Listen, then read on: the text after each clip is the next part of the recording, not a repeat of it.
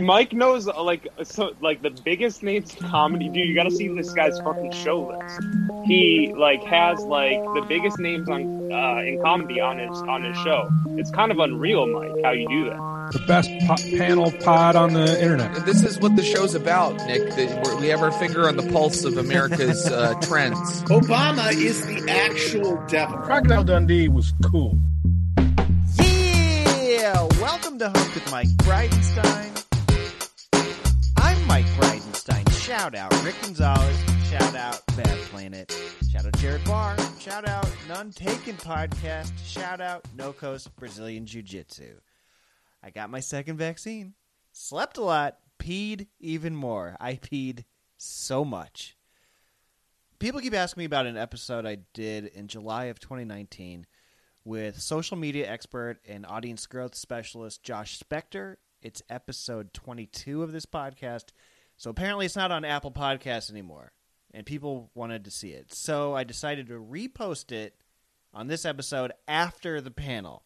But when I looked, that episode is over two hours long, and I'm not going to put out a three hour episode yet. I might in the future, but not at this point. So I'm going to post half of it in this episode if you've heard it before, it's still fun. I listened back to it and I was like, this is the, this is a good refresher. But that is going to be at the end of this episode. But first, I got the world's greatest panel. Simon King is here, first time, long time, the pride of Vancouver. Way back in 2008, I hung out with two different comics at the TBS festival in Vegas that made me think this is the funniest guy in the world. One of the two was Tom Segura, and the other was Simon King. He's hilarious. He's got albums you should check out. I regret not making him do impressions on here. Ryan Moran is here. He is the vice president of comedy talent and original series development at Comedy Central. He's been a production manager on things like Meltdown with Jonah and Kumail, Adam Devine's House Party, This Is Not Happening, Roast Battle, and a ton more. I'm impressed. Nina Tar is back, Persian American comedian, actress, vinyl DJ, from Hacks on HBO Max, from Punked, from Viceland. She does this show a lot. You guys like her. Shane Torres is back, one of the best from Conan, from Stephen Colbert, from Comedy Bang Bang. He's got a half hour on Comedy Central. Get his albums too. Brooks Wheelan is back from the Summit in Iowa City from Comedy Central, Conan, Seth Meyers, Saturday Night Live. He's the host of Entry Level. At one point, I say Charles Koch when I mean Bill Koch. I feel like nobody who listens to this would try to um actually a Koch brother, but I'll save you the DM. And without further ado, here are Simon, Ryan, Nina, Shane, and Brooks. Go ahead and hit subscribe. I told Brad I was middle of a run and had to sprint home to make this. I appreciate how- it. So that Torres has no excuse. I was three miles. You think he's house jogging somewhere? 20 minutes ago.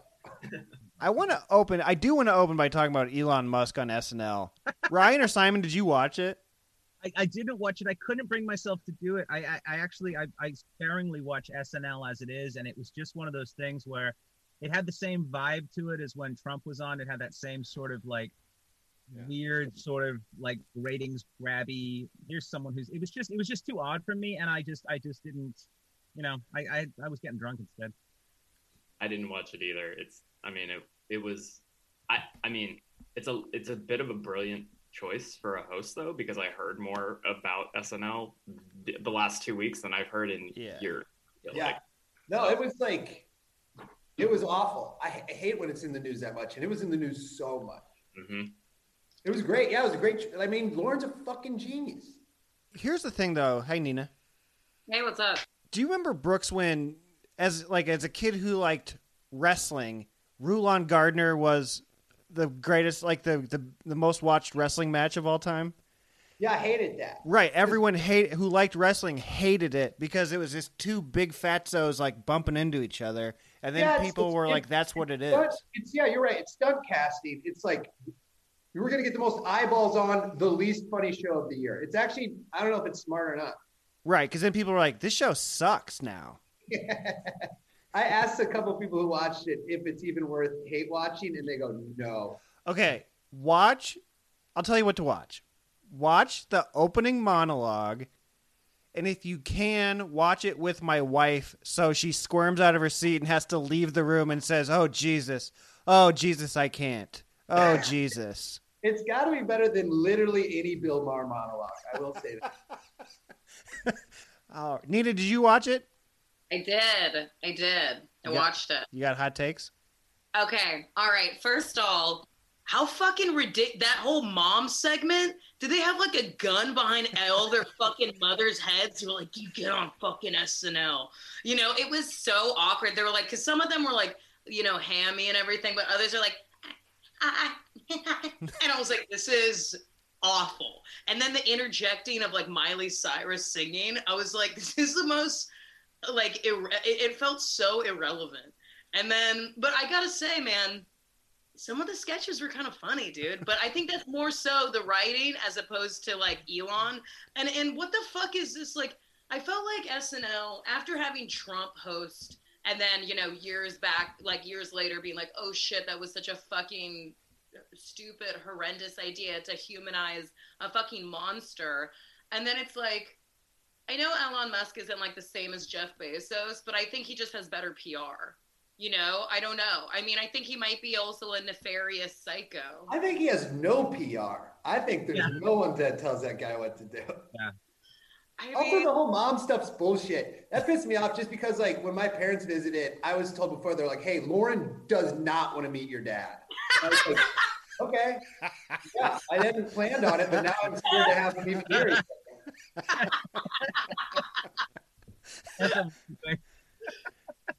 Unless your dad is Paul Simon. that's not what that show is. This show is not about family.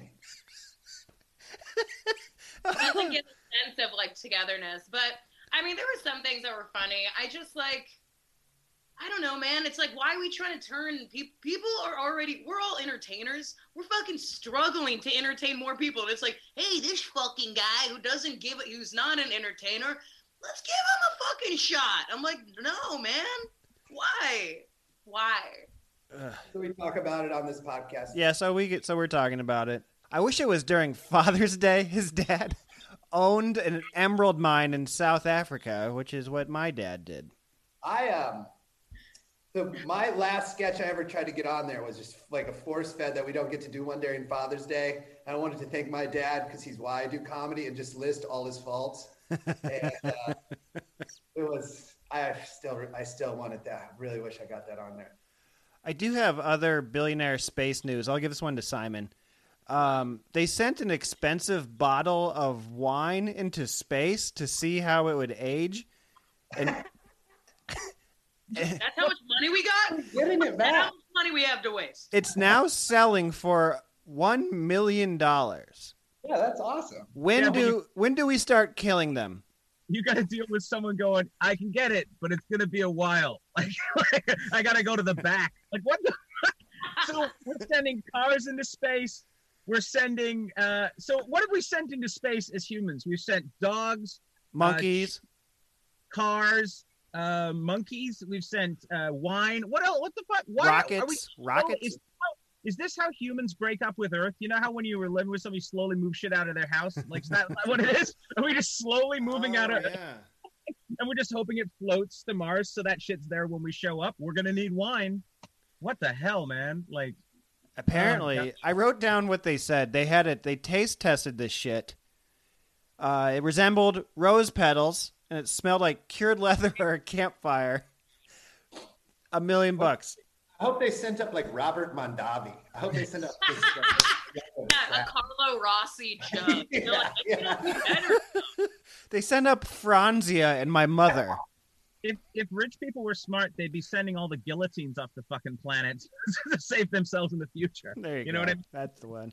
Anybody want to guess what the most expensive wine was before this? Thomas Jefferson.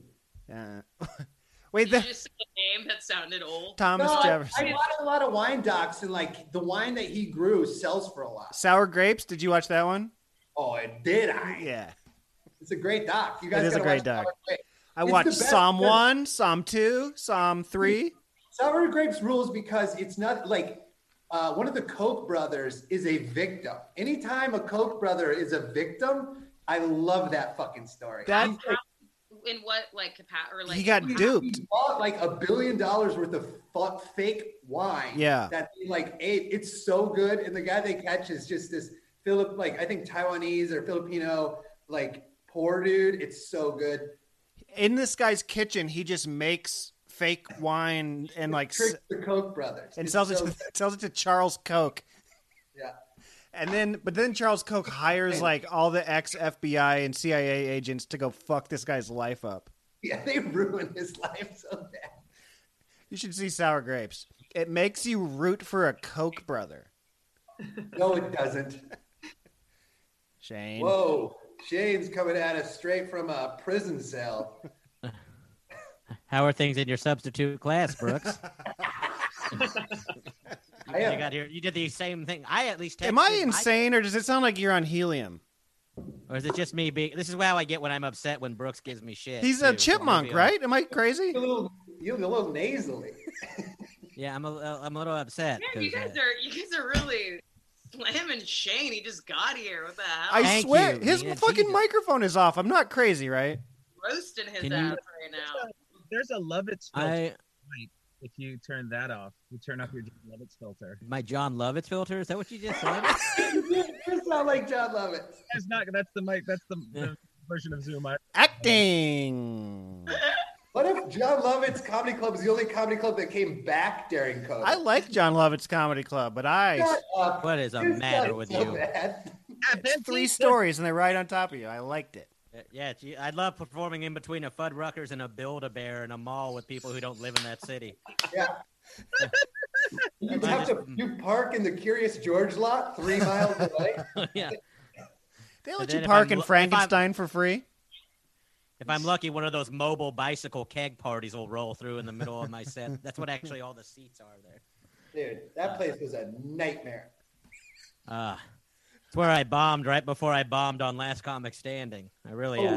I, I, I Yeah. Um, this really happened. I was desperate. I found out last second I was going to get to te- uh, audition for SNL. The only person who let me go up the night before was Emily LaForge. She was booking John Lovitz's Comedy Club.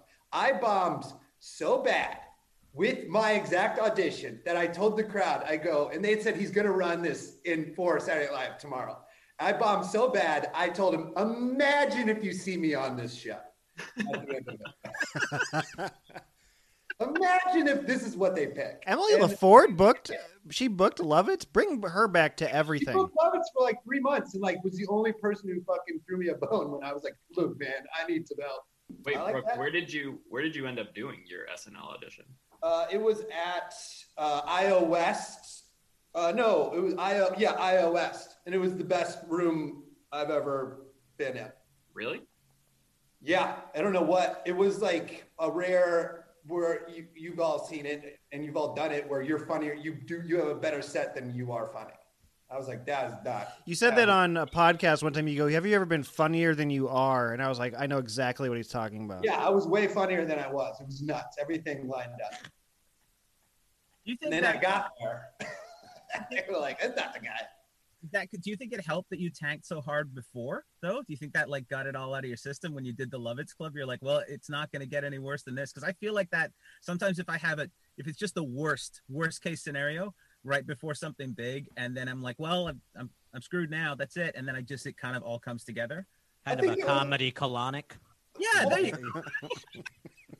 Yeah, I don't know. Yeah, I, I- think that the only reason it worked so well at iOS is because I was I did stand up in the middle of like 30 people doing tight characters, and stand up is so much funnier with a live audience than just character showcases. And it was like a, right in the Yeah, middle. it's not really a good format for those people. Yeah. So it worked out great for me in front of a live audience, but then when I went and did the test to no audience, it was a nightmare. And like that's where a showcase does work. It's like, look at these characters I can do versus stand up. I'm like, this is fucking going bad. Hmm. Mine went so bad I drove a car through the front of that place. That's what happened to iOS. Ryan Moran, Rolling Stone magazine, the authority on everything, ranked the 100 greatest sitcoms of all time. I'm going to tell you the top 10. I want you to tell me what is the most wrong with this. You work in television, you'll be good at this. Number 1, The Simpsons. First of all, is that a sitcom? Yes. Okay. Number two, Cheers. Number three, Seinfeld. Number four, I Love Lucy. Five, All in the Family. Six, MASH. Seven, Mary Tyler Moore. Eight, Honeymooners. Nine, Parks and Rec. Ten, Larry Sanders Show. What is the dumbest one that's in there? What is the craziest omission? It's okay to say uh, Cosby Show. This show did nothing. I th- I think The Simpsons at one is wrong. I think Parks and Rec in the top ten is more wrong. Yeah. I agree. How can you have Parks and Rec but not The Office, which created the format for Parks and Rec? Or the British Office, which created The Office, which created the format. Yeah, there's like 15 episodes of that. There's like 300 of the other one. Parks and Rec was better than 30 Rock? No, No. we're And saying also- Parks and Rec sucks. Doesn't suck. It's not a top 10. Okay. Yeah, I'm saying, and also Larry Sanders show should be way up there. Like that show's It is. But It's is that Ten. considered a Ten. sitcom? Is is is uh is that considered a situational comedy though? Like What- Larry Sanders. That's what I was thinking. I was like, that's like kind of doesn't feel that sitcom-y. It was like Right. breaking the mold of like of television at the time, but it doesn't feel like what I think a sitcom is. But maybe that definition has like been you know murky. You know. But- Right. It feels Yeah. like these are just half-hour comedy shows.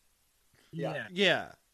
Wait, if does the situation have to be a family? Can the situation be the Larry Sanders show? Multicam as well. Like, is that like an element of it? Like The Curb Your Warriors is not- Enthusiasm is a sitcom. Yeah. Then Cheers is not a sitcom if it's like if it has to have a family. Cheers is number two is pretty wild. I mean, I feel like if you're going to do number two, it should be like a I Love Lucy or a Honeymooners thing that Yeah. like created the sitcom. Or even Seinfeld. I feel like Seinfeld is something that is like an instant classic. Like that's something that like regardless of it's like Seinfeld is like on par with like Shakespeare. It's like it doesn't matter how fucking many years it goes on, it's still relevant because it's about human nature. So it's it's like the time it, it can it's completely timeless. It's evergreen. And someone else Yeah. secretly secretly wrote it. Exactly like Honeymooners. Everybody always wants to hit a lady. we are quite mouthy, you know.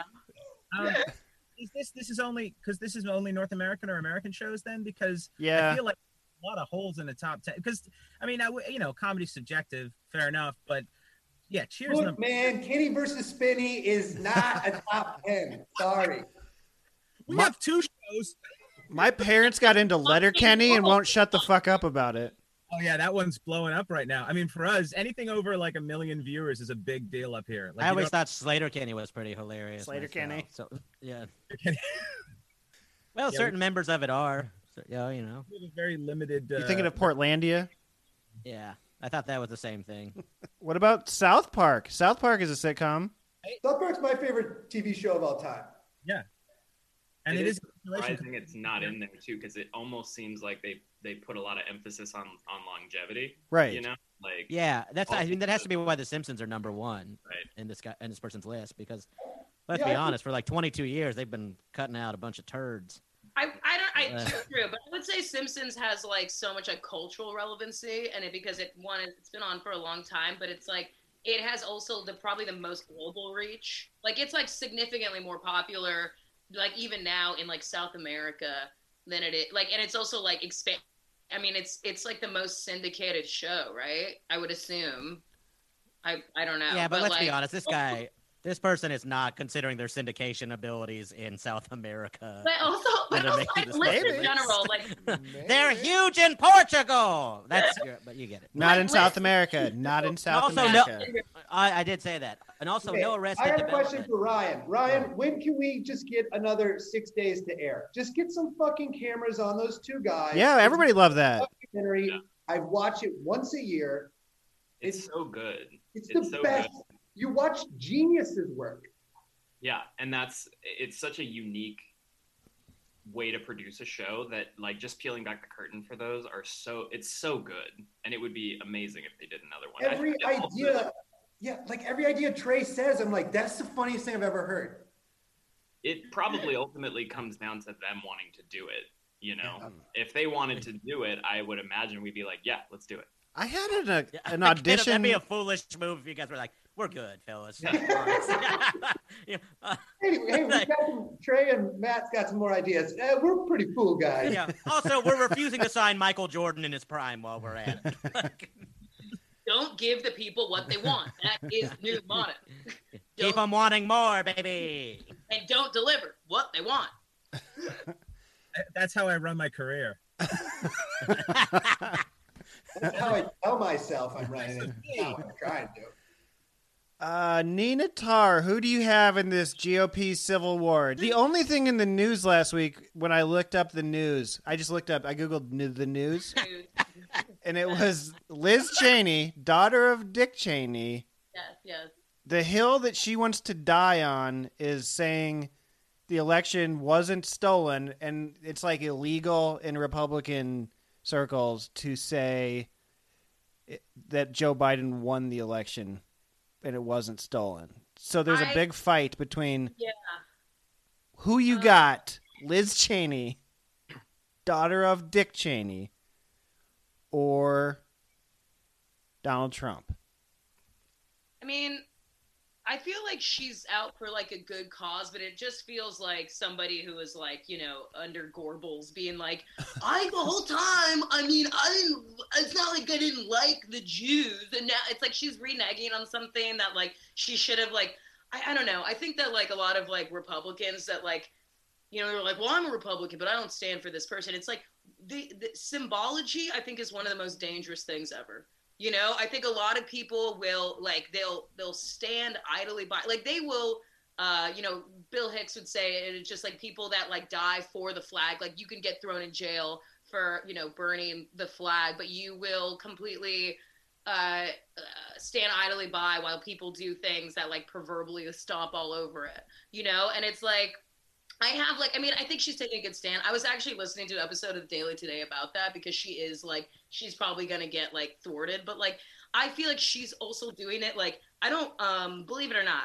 I'm not like most girls. I don't trust politicians. Um and I feel like she's doing it for Proud her own career. She's doing it to like maybe like get out of politics, do something like like I'm not like because there's so many Republicans that like are like her. There's there's a lot of Republicans that don't support Donald Trump. You know, and, and I think maybe she's trying to be the person on the, on on that side holding you know the flag being like it's me you know so i don't know i feel like it's it's self-interest because anybody that like wants her name to in the paper you know what i mean it's like the fact that she's like getting a mm-hmm. lot of like There's got to be a reason that she's doing this. Yeah. Also, speaking of six days to air, Ryan, let's get six days in Mar-a-Lago. We got to follow you. I love these like updates of what he's up to down there. He fucking does like little stand-up sets every night. It's insane. He's just like wandering into like private parties and stuff, right? Yeah, Just he's being, just like, I'm here. just You eating guys crab, eating crab cakes, and then doing ten. Give Donald guy's- Trump the stand-up special he's always wanted. You hired They Joe- already did that. They The already did that. The lead up to votes it. for him. Once I think that that I mean he's honestly once we get a, like a few more four, few more years away from this. I mean, he was a bad guy, but he was pretty fucking hilarious. Let's be Dude, honest. he's so I mean, funny. he was so fucking funny. I he's think hilarious. There's like so a okay, there's a bit that he is on. He's like on some fucking. He's he's like you know talking to his his his minions, and he's like. Somebody like overlaid the Seinfeld theme song to it. And he's like, "These paper straws, you know. I mean, first of all, we we got plat, we got plastic forks and knives. We got these paper straws. You, you ever drink out of a paper straw? You know, disintegrates in your mouth. Like, and that's it. I'm like, this is this is why people love him. He's like hilarious. He's really funny. Did you see? Have you seen any of the videos where he's just like in a tan beige skin colored like sweatpants, just mumbling to like a, a dozen people? It's so I love him. Brooks, will you send that to me? I don't. I've not seen Yeah, that. I would I'll love to see it that. to you. It sounds like something that would like like he's doing this, giving this speech in a beige sweatsuit, and then all of a sudden cops roll up, and it's you, we just hear "bad boys." Like it's like it's the most it's the most white trash Florida thing I've ever heard. It's like he's living the life he's always wanted now, though, because he can just wander around. Like before, it was just like, uh, Donald's here, but now it's like, uh, ex-president Donald. So he gets to swan around in his beige tracksuit and just wander in like any other old man down there, just like wanders around. A beige tracksuit. That's so gross. Oh, dude, it's so gross. God, yeah. just love I want to wear a tracksuit the color of the first brawl. Like, just the idea that he chameleon, he's changed that color because the tracksuit was that color, and he's slowly but surely blending. so you'll you'll be like a bad Doctor Who uh, alien. Eventually, just this blob of like beige wandering around as he fades. into he loses his hair and it's just like a fucking thing of silly putty walking around.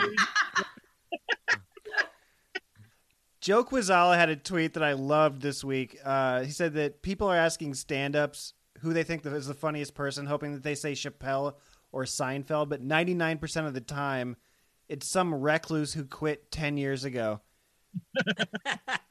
so I wanted to see, starting with Oh. with you, if you found any uh, truth to that to that tweet. I did tell um I had a I had a hanging out with my friends the other day. I did tell a Mike. Well, I don't want to say his name because I think he's still going. But it was a similar. I was like, "This is the funniest joke I ever heard." I don't know where this guy lives anymore. Uh, Sometimes they just show up when you're in their town, wherever they Yeah. move back to. Yeah. That happened to me the other night. I was in Indy, and this guy came up and was like, "I haven't seen you in years," and he was like, "How are you?" I was like, I immediately pictured two different people in Chicago that like who would kill me whenever they went up on stage, but you know they look like Duck Dynasty now. people like But- my joke about Kinane. Uh, and his It's new- not Kyle. Kyle still does stand up. I know his new look he debuted is he's finally in his. Uh, he has evolved into his final Pokemon. Uh, it was slow evolution, and now he's in his final form.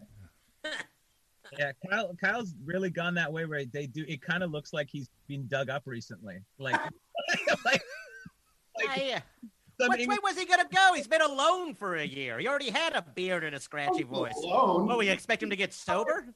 Why Portland? What a what a nightmare! It's not like he was living like a recluse. Do you know how depressing Portland can be when there's no bar to go to and it's just raining all the time?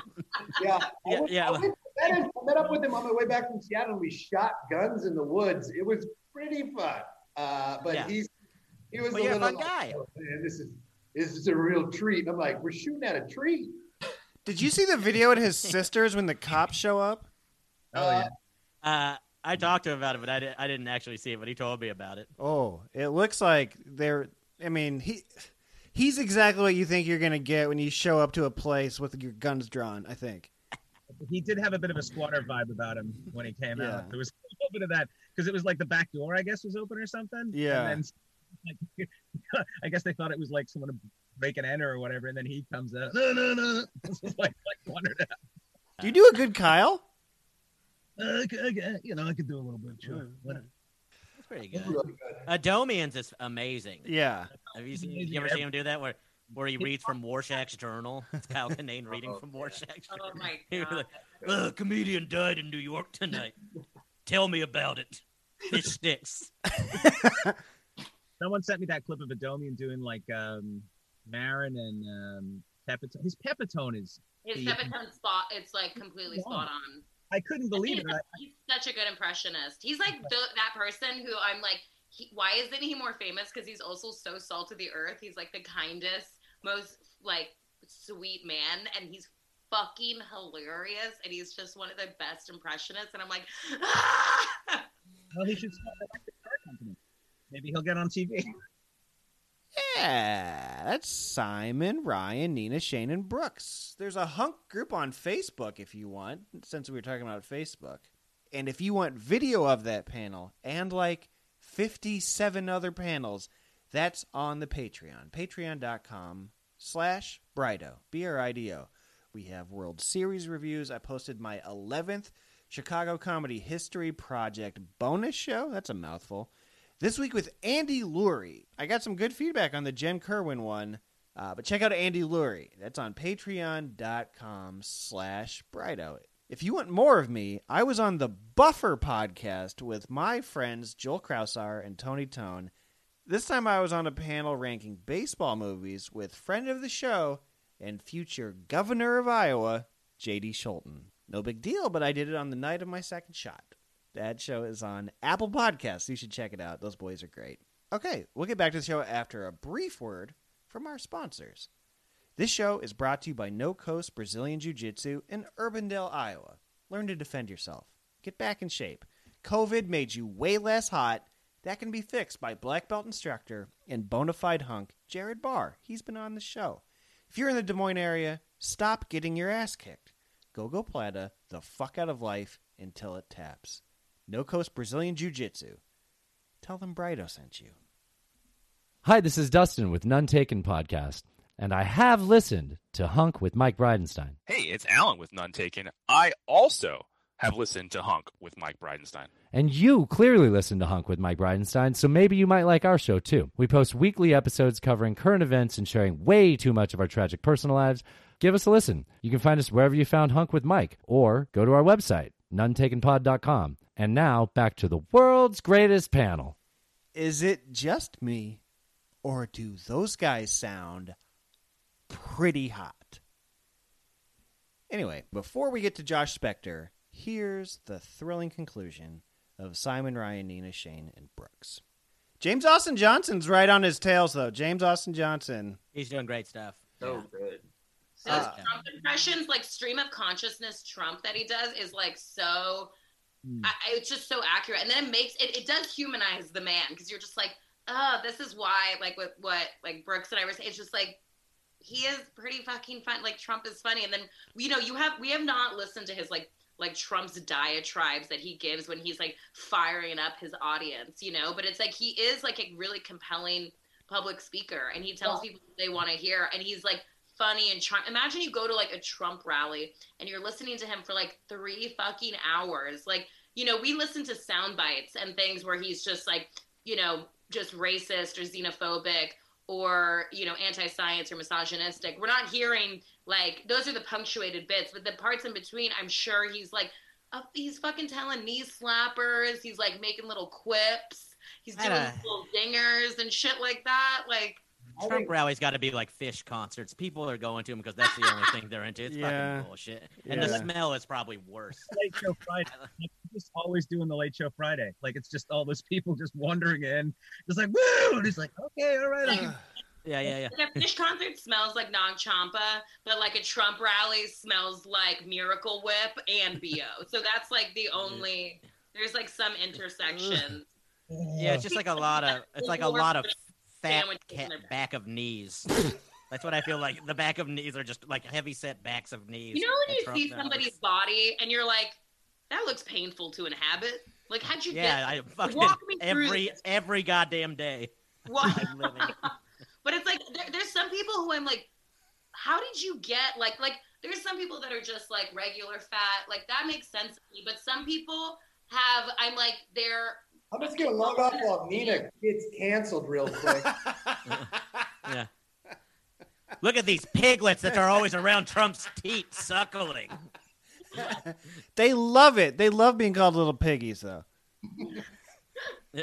What's up, my little piggies? I'm going to call this episode Fat Backs of Knees, just so you know. I do have James a tr- horse and the fat backs of knees. That's your. That should be your. That's my jam band. That's you my need a jam band. band now. God damn it! You got to Yeah, get one. yeah, Uh, I do have a Damn, Trump it's right. question. I never have Trump questions anymore, but this is he can't get on Facebook, Simon. He can't get on the Facebook. I heard this and I was like, why does he want on like I don't I think that I'm thinking about getting off of Facebook. Why would he want on this goddamn thing? A decade ago, psychopath. Yeah. I got off Facebook. You're just now thinking about. No, I I like to go on there when I want to post something, but I want like four likes. What is the point then? You don't want an old relative to sign their name on the comments. That's not what you want. I want- what it- I just too many psychos at the beginning of the pandemic, and I was just like, I can't. I, something's got to give. It's either Facebook or my family. So I'm just like, it's got to be Facebook. I couldn't take it anymore. I I got was, up and telling, I was telling my mom to get off Facebook the other day because she's, you know, she's like, well, on Facebook, you know, I was like, mom, get off Facebook. She's like, I don't do anything except for I'll post a prayer every once in a while. I'm like, that's nuts. that's crazy. That's batshit fucking crazy. You post prayers on Facebook? That's nuts. sweet. Let her live. Nah, dude. What is the difference between that and the sending out good vibes and will to like, like I I don't. It's the same it, thing. You know. They're both uh, nuts. I would tell her not to do either. Yeah. What I like about Facebook. Yeah, but like you're not dogging like our friends who have quit comedy and are now yoga instructors putting out a healthy What, I meal. Yeah. what are you doing? Yeah. No, you don't. You're such a, you're so full of shit. You, if somebody put the rosary be- up, you'd be like, "This is ridiculous," and then like, I hate. Hold on, Brooks can't. The reason Brooks quit Facebook is because he doesn't know his login, and it's tied to his. And send it to my. It's in it. The only reason I don't have Facebook is because years ago I tried to log in and I got it so long ago. it sent to my uh, u uiowa.engineering.edu email that I don't know how to get to. So I'm like, well, that's it for that. It was a, it was an easy go, let go. I think it's Facebook is fun because people that, especially boys in high school that called me dyke and threw things at my head, now are like, "Hey Nina, looks like you're crushing it. Need soon. Want to grab a drink?" I'm like, "I fucking hate you. you think I'm over this? I know it was 15 years ago, but I hold on to grudges." Yeah, Facebook was just I was just testing. I would just basically go on to like test an idea for a joke, just a principle of something, and wait for the people to attack it so that I could figure out how to defend. So to make sure I had all it was watertight. That's all I was using it for essentially. And then I just got to the point where I was like, I'm just going on here to vent. When stand up started to go away, I was like, well, I'm just this is not a healthy thing for me to be doing, and I shut it down. And like, I, Twitter doesn't even bother me anymore because everyone talks about how hostile Twitter is, but it's like comparative to what was going on on my Facebook. It's a fucking warm bath. Like it's Well, nice. it's also like It's Facebook is. It's crazy. I was listening to something or heard something. They were talking about how conservative Facebook is compared to other social media platform users, and it's like insane. Yeah. Like For old people, like people. leftists, For old leftists, leftists use uh, social media more than conservatives, but on Facebook, conservatives like far out are are like far more prominent or far more like they have a much louder I voice. like than Facebook is other one. like the new Yelp. Like I think people just go on there to like, because that's the thing. The people that actually actively use Facebook, they will like just go on these insane rants about like, I went to this auto repair shop and the guy that was working there as a woman actually talk to me like this and that and they write this whole thing and then there's people that want to fuck that person and they're like damn that's fucked up you're right that's fucked up and it's like, yeah, I I'm friends with like hot girls that st- are lost their mind, and so they're on Facebook and they like write these crazy things, and you're like, dude. And then there's people like, wow, oh, like, no. yeah, like fuck that business. I'm like, I love dudes who are trying to fuck chicks in the comments, and it's just like you know other people can see this shit, right? Yeah, it's pretty blatant sometimes, and you're just like, "Ooh, that's that's that's not gonna age well." Like that's. I pretty- think they really it's fucking wild that they're just like, yeah, come over here and sit on it. my favorite thing is when guys will comment on a picture and they'll be like, check your messages. Like I'll get that on some Instagram post, and they're like, check, I DM'd you. I'm like, are you out of your fucking mind? Oh, That's I don't know a lot about talking to women, but that's pretty desperate. To like, say, that's like being in that's like being in a circle at a party and be like, text me. Hey, that's how my grandpa met my grandma. All right. Yeah. Then again, I have a friend who told tells this who tells the story about how his grandparents met, and his grandpa like followed his grandma home for miles. Joke. Huh? It's Hampton Young's joke. Oh no, it's not him. It's someone else. It's like Grandpa stalked his grandma or something. It was a different time. It was a different time. Yeah, the best part about that joke is he's like, well, he, he used to he, he used to have to like deal with fights with like, well, well, my husband burned my hand on the stove and we didn't talk for five years, but we're still married. Like it's like, Yeah, come on. It's very a different interesting. time when rape used to be legal. You can't rape your wife. yeah, come on. She married you. You can, you can. It's your. Those are your holes. You're paying for them. Come on. Well, she shouldn't have been dressed like that in my home. In my home. She was I- asking for it in my home. Lacy, Lacy. No, Well, why would she have gone to bed with me if she didn't want to have sex? uh, Trump Trump raped his wife alleged allegedly. I don't want to, you know, um, oh like yeah. divorce document. Ivanka? Or Uh, Ivanka? his Wait, one, fuck, his what's first his one. Like it, it was like super. Uh, in, like, Ivana, Ivana. court documents that got out. Um, yeah, it's like horrible. And the reason, not that it's funny, but the reason that he was mad at her is because he got his scalp uh, shortened because he didn't like his hairline, and she had recommended it, and he was mad at her because it hurt really bad. Oh my god. That's the funniest thing I've ever heard of. If you if you remove all the terrible legal stuff, it's a fucking hilarious statement. I Uh, like, oh, I didn't know this head surgery would. Scalp shortened? Wait, They're like making up procedures you can get. You now. get scalped and then they just move it down. Now I'm gonna be self-conscious about if my scalp is too long. Just another thing. well, to be fair, my feet really hurt after I got them fattened because I didn't want to be five four anymore. Like that's absurd. I do want to ask this before we, before we go. I want to ask uh, one more thing. I ha- since Simon and Ryan haven't done it before. th- This is my this is one of my favorite questions to ask people. But you have a time machine. It's a shitty time machine. It can only go to any comedy performance in history. Which one are you boys going to?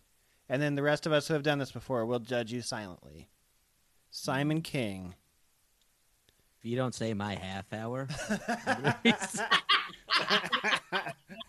Can I go back to uh, February 2000 and stop myself and just like, turn away and be like, "You can have a life. You don't have to do this," and just tell myself horror stories or teach myself to make a fucking noose and get it over the bend. You know what I mean? Like, I mean, I'd, I'd love to see a great show in concert. Like, I'd love to go see Dick Gregory, or I'd love to go see. But it really comes down to it. Stopping me is probably the best thing I could do for everyone concerned. You know what I mean? That's your killing baby Hitler? Yeah, yeah. If I was talking Baby Hitler out of doing stand-up. Could you imagine if Baby Hitler wanted to do stand-up? You'd have to talk him out of it. You couldn't let him do it. Let him be an artist. For a while though, it'd be pretty funny. Good pitch. Instead of baby Einstein, baby Hitler. This is um. He'd be I a don't know, nat- in a fucking pitch meeting. Come on. Elevator What pitch. if you- I baby never thought about this. Hitler. What if you just went back in time and you didn't kill baby Hitler? You just brought him back and you're like, dudes, this is baby Hitler. I got baby. I'm not joking. I got a time machine. I have him. You know, like, what do you want to do? Like, we have baby Hitler. Let's play with him. You know, it's pretty fun. Play for them. Hitler. Just if like- like, proud to be Hitler. Is does free will exist? you Yeah. just you just dress him up as a like a as a Hasidic Jew and stuff. just like really go the other way. Really poke the bear. A bit of an unorthodox Jew. You make you make like a calendar of all the things he hated. You know, like you just, Oh like, yeah, him as a, we do like one of those little baby calendars, but it's all baby Hitler. In a little tent, a little helmet on. Oh, baby Hitler. So we'd Now- go back in time with the time machine. We'd make a cute Hitler-based baby calendar. Yeah, like there's one of him like you know like dressed up like just being very dainty and stuff. It'd be really fun. Then a watermelon. Yeah, sunflower head. But he's still riding a Doberman pincher in every picture. Oh, look at him in his little bunker. It's so cute. It's got a little eyes peeking out. I just weirdly checked right now to see if baby Hitler was a handle on Instagram that wasn't taken. It's taken. I'm Everything sorry. is taken. Yeah. Surprised it's allowed. How about baby Hitler '69? 20 because that was actually his birthday. Yeah, it was his birthday. Yeah. I know that because I'm very cool. Is available. Baby Hitler 420. Get is it? Get on it. Instagram. You gotta get baby Hitler you guys know. 420. Yeah. Wow. I feel like this is nothing but bad news for all of us. this podcast is going. I really like this whole. let's, just, let's just flood social media with more useless shit. Baby Hitler 420 liked my comment. Woo! Wait, is that bad? I can't tell anymore. you know what, Baby Hitler 420? But maybe 420 Baby Hitler's hmm. really relaxed. Maybe he's like, oh man, if I'd have known about this stuff, there would have been no genocide. Like this would have been great. My Xbox Live gamer tag when I w- when I was in eighth grade, I still think it's one of the funniest things I ever did was Ass Maniac six six six, and uh, twelve. That's pretty funny. Like, That's good. Ass Maniac 666. Okay, fine. This episode's title has changed. what? Ass Maniac 666 is definitely a juggalo. That Oh. there's no other. Oh, oh it's, it's definitely just a little kid in Iowa that's like snickering while he's playing Halo. You know that story Sean Jordan had about like going to college and he like the semester broke and he came back for spring semester and he couldn't remember the password to his actual like university email address and he had to go into the library and show him as I- ID and they would write it down on a piece of paper and the woman sees it and just drops her head and goes Ugh. and then slides the paper across and it just says boner party 69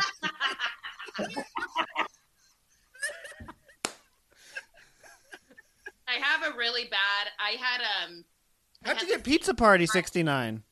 That's me. But I had a, uh, I had to change my password. Basically, long story short, my neighbor, I had a new neighbor moved in and knocked on my door and was like, "Hey, I just moved in. I was wondering if I could use your Wi-Fi password until the like Spectrum Time Warner cable comes." And I was like, "No problem. Give it to him." Cut to like three months later, knocks on my door and is like, "Hey, did you change your password?" And I was like, "This motherfucker has been using my Wi-Fi. That's what's so slow. Whatever." So then I have to like my roommate blurts it out to him at like the, and I was like, fuck. So I get on the, the phone with Time Warner the next day, change my password, and I changed it to a password that she wouldn't tell anyone, which was pull your pants down syndrome.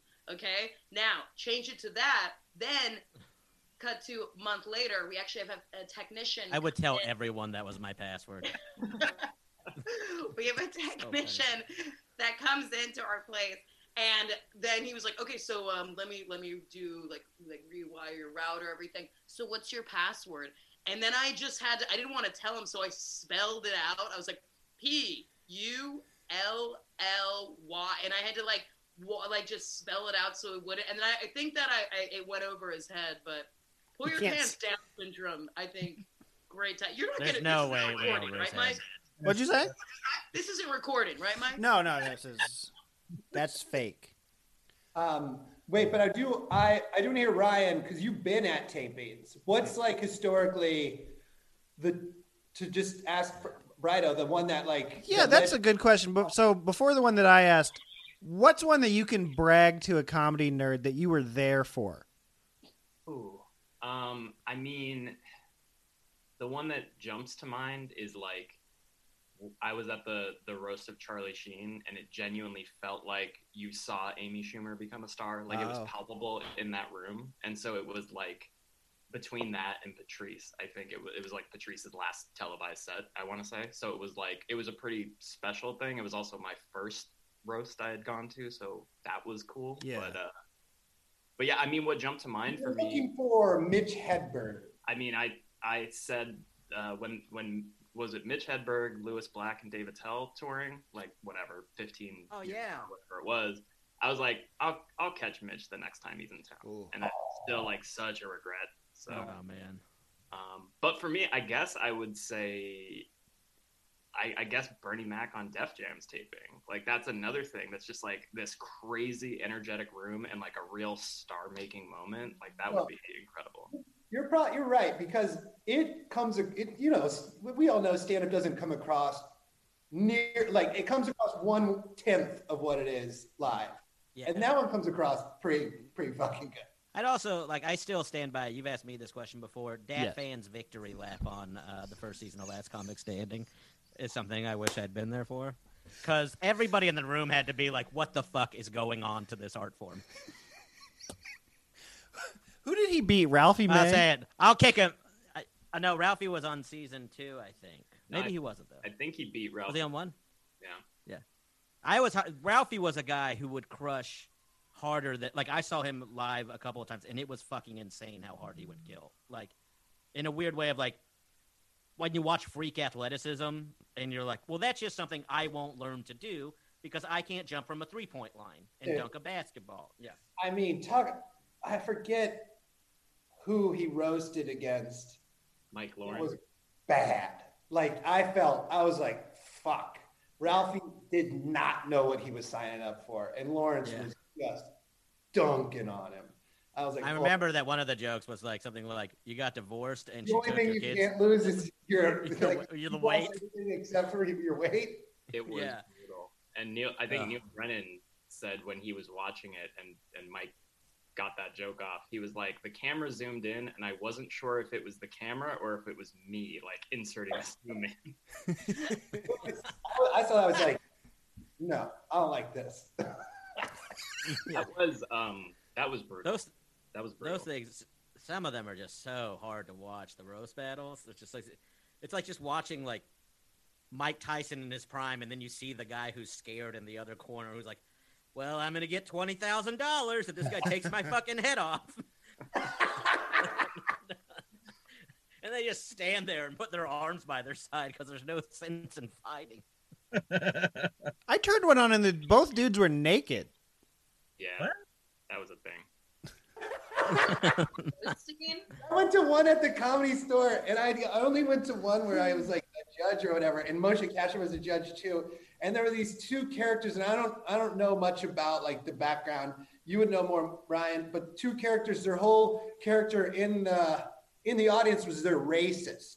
Hmm. Like they say the N word, they are pro KKK, and Moshe stopped the whole show, and he just goes, "I want to know how you two could possibly think this could further your career." Yeah, that was Simon, Ryan, Nina, Shane, and Brooks. Go give everybody a follow on social media. All of them, except for probably Ryan, want your follow. Speaking of social media, as I mentioned at the top, a lot of people have been asking me about an episode with Josh Spector from July of 2019, so I wanted to repost it. If you do anything online and you want an audience for that thing, Josh Spector can help you. Also, free plug for his newsletter, fortheinterested.com. For the interested or interested.com. He doesn't know I'm reposting this episode, so he didn't ask me to plug his newsletter, but I do subscribe, and every Sunday in my inbox, I get an email with links to tips about growing your audience. I started subscribing to it after this interview because he fucked me up in this. I will stop setting this up. You just need to listen to this. Here's the first half of my interview with Josh. There's either 40,000 or 100,000 different versions of Facebook active at all times because they're constantly testing a million different things and algorithms. Yeah. So when people go like, how does Facebook work? Yeah. Well, there's a hundred thousand different versions of Facebook running at any- given time. The other thing is now they use machine learning and all this stuff to be like updating the algorithm. So if you ask people who work at Facebook, how does the algorithm work? How do you decide what you know what I see? They'll give you a couple high level sort of broad answers, but the real answer is they don't even know because the algorithm is automatically changing and updating based on things that they goals and things that they've set as important. So I've noticed that everybody has to put link in bio now, or not link in Yeah. bio, uh, link in comments on Facebook, because if you put a link, Mhm. Facebook's like, no, they're not leaving this fucking page. They stay here. Yep.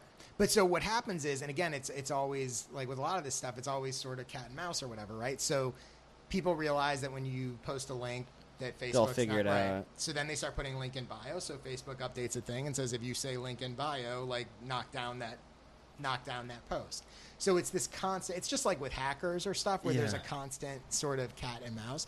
But yeah, I mean, the, they're really powerful, and there's a lot that's great about them. But they're also, and to me, the the the worst part is most people that you know. I always I sort of use this analogy where it's like, you know, imagine if you gave everybody a car to use and there was no driver's license or learning how to drive. Yeah, it'd be like L.A. yeah, exactly. that uh, that's what this is, though. Facebook is LA. Yeah, these things these things are super powerful and super dangerous. Yeah. and everybody's using them, and nobody has any clue on all sorts of levels Yeah. how even how they work. People don't understand on a base level. If you talk to just sort of the average person, and you tell because I've had these conversations with lots of people, and you tell them you know that there's an algorithm and you're not seeing everything that the people you follow share, they're surprised. They don't even know at a base level that they're not, or vice. They're not trying to. Pr- they're not trying to. See, that's that's Facebook. Yeah. They're Well- not trying to promote anything and being like, why the fuck isn't that showing up anywhere? Right. Well, and also, and vice versa. So there's, so people also don't realize they assume. I'll talk to my mom. Shout Yeah. out, mom. Yeah. And she'll say, you know, she doesn't realize that when she posts something, not all of her friends are seeing it. So if you go into the psychology of people who are, which is a whole other thing, but people who are sort of, and I'm not talking about my mom here, but people who are sort of Your chick- mom, look- yeah, looking for looking for likes and validation, which everybody is on some level. Yeah, way, you get right? fucking physical endorphins right. from it. So if you're doing that and you don't realize that your post isn't even being shown to many people for whatever reason, You lose self-esteem. Right. You go, oh, nobody likes nobody likes my thing, and meanwhile you're seeing every post you're seeing has all these likes and stuff. Yeah. So I'm because it's being showed to you because Oh. they think it's engaging. And then so social comparison Yeah, with your it- likes. and it And then you end up getting mad like why didn't they like my thing? Yeah, and it all it all spirals. And here, like, here's the other thing: they don't. What's interesting is if you have like a business page or a fan page or whatever, you can actually see analytics of how many people saw it. Right. Personal profiles, they don't do that. Right. So when you post, let's say you post two photos from your barbecue, Yeah. and one of them gets 10 likes and the other gets two likes, you assume the 10 likes was good, the two likes was bad, but it might be that the two likes was only shown to four people and the 10 likes was shown to 100. Like, so you're not, you're just judging off the likes, but you have no context for how many people This will be a good actually saw it. this will be a good thing to do for people. If you if Facebook bums people out, if you knew somebody who's listening to this and they're just like no one likes my photos, like everyone gets more likes than me, I hate it. What would you just a brace like a basic consensus like a thing that you could tell those people who it bums them out? Uh, well, first of all, I think. Well, let me start with the negative. Instagram's even worse, but uh, but that aside, so I, here's the thing. I think the first thing is people need.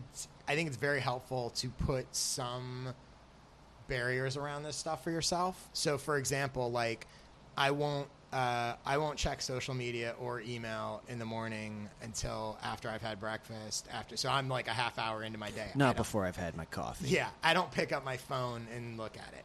I don't check social media or email for the most part after 10 o'clock at night. I go to bed usually around like 12:30 or 1, so that's like another window, right? When I certainly not all the time, but I will at times when I am going to check it, try to because that's the other thing. It can become such a time suck and just spin away Yeah. from you Yeah. that like I'll try to put, oh, okay, I've got, you know, I'm going to use it for 15 minutes now or 20 minutes now or whatever. Right? You have that much like control over yourself with that? I'm not perfect with it, but I the morning and night stuff I pretty much stick to. Yeah. The other stuff I'll try to, you know. Yeah. It depends, but no, I certainly don't. And it's also tricky for me because a lot of this is my work, so that's another weird thing where it's like it's fine for me to go like, oh, I'm not going to look at this stuff for a while, but yet I'm on the person who knows the most about it knows that they shouldn't Yeah. You know, look up. There's a guy. Fuck, I can't remember his name. I want to say his name is. I think it's Tristan Walker. Maybe he's a guy who used to work for Google, who has now left and started this huge nonprofit that's all about how do we get these things to basically Yeah. function better. Like he's like the guy running around saying the sky's falling. Like this is all Yeah. bad for people. Um, but so that that's one thing you can do is you can sort of monitor your time. The other thing that is a You can put screen time. Yeah, I, I made Yeah, myself you- get screen time Yeah, updates. You can do that, and there's other apps where you can, I think, block certain apps for certain times of day and whatever. I haven't done any of those, but th- those do exist. The other thing is uh, that you, number one, I think, and this isn't just for your own mental health, but like I think in general, it actually makes these services better. Follow fewer people and be very conscious about who you follow. If you go through and eliminate, you know, if you even cut 10% of the people that you're That's with muting them or no, actually unfollow them. Actually unfollowing Actually people. unfollow them. Because what's going to happen is it's going to impact your feed. So every time you remove people that you're following, this is really true on Twitter. It's true on all of them, Yeah. but especially you notice it on Twitter.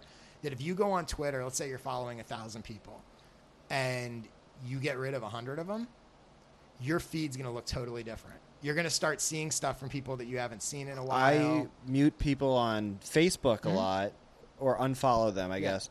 And my feed is just like, who's this person? Like, yeah, you're like you don't even know that you're following it. So that's one thing you can do. Another thing is be very conscious about the stuff that you interact with. So the, because all the stuff is algorithm driven about what you're seeing, the algorithm has to try to now there's a million factors that they use to try to figure out what you're going to like and engage with. Yeah. But the obvious ones are what you like, what you comment on, what you whatever. So a lot of times you'll see people giving like so let's say that you know whatever if i'm like i don't really want to see a lot of baby photos on facebook right like i get it i get the you know i Sure. get it Sure.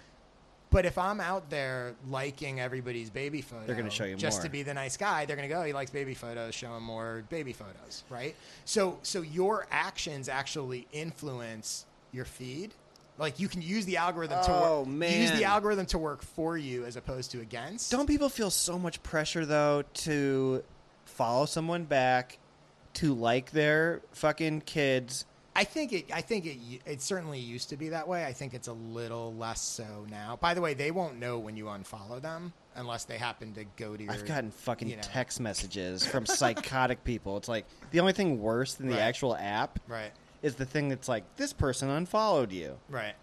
Yeah, but the, I think the thing to remember is like whatever your, however you choose to do it, whether you mute. I mean, muting it basically does the same thing. Yeah. because you're not going to see their stuff. But whatever it is that you do, like your your feed is a reflection of sort of whatever you've invited in. And I think this is the other thing that you have a peop- shitty house party, Right, like this is the other thing that people forget about, right? So they're like, why is it when I look at Facebook like it's so frustrating? It's everybody venting about Trump or whatever it Because is. you let right? them in and you you engage let, with you them. let them in, Yeah. right? Like, why are you following? You know, if if the late, you know, if there's a journalist who's reporting on the Trump White House and everything you see is going to make your head want to explode, maybe unfollow them.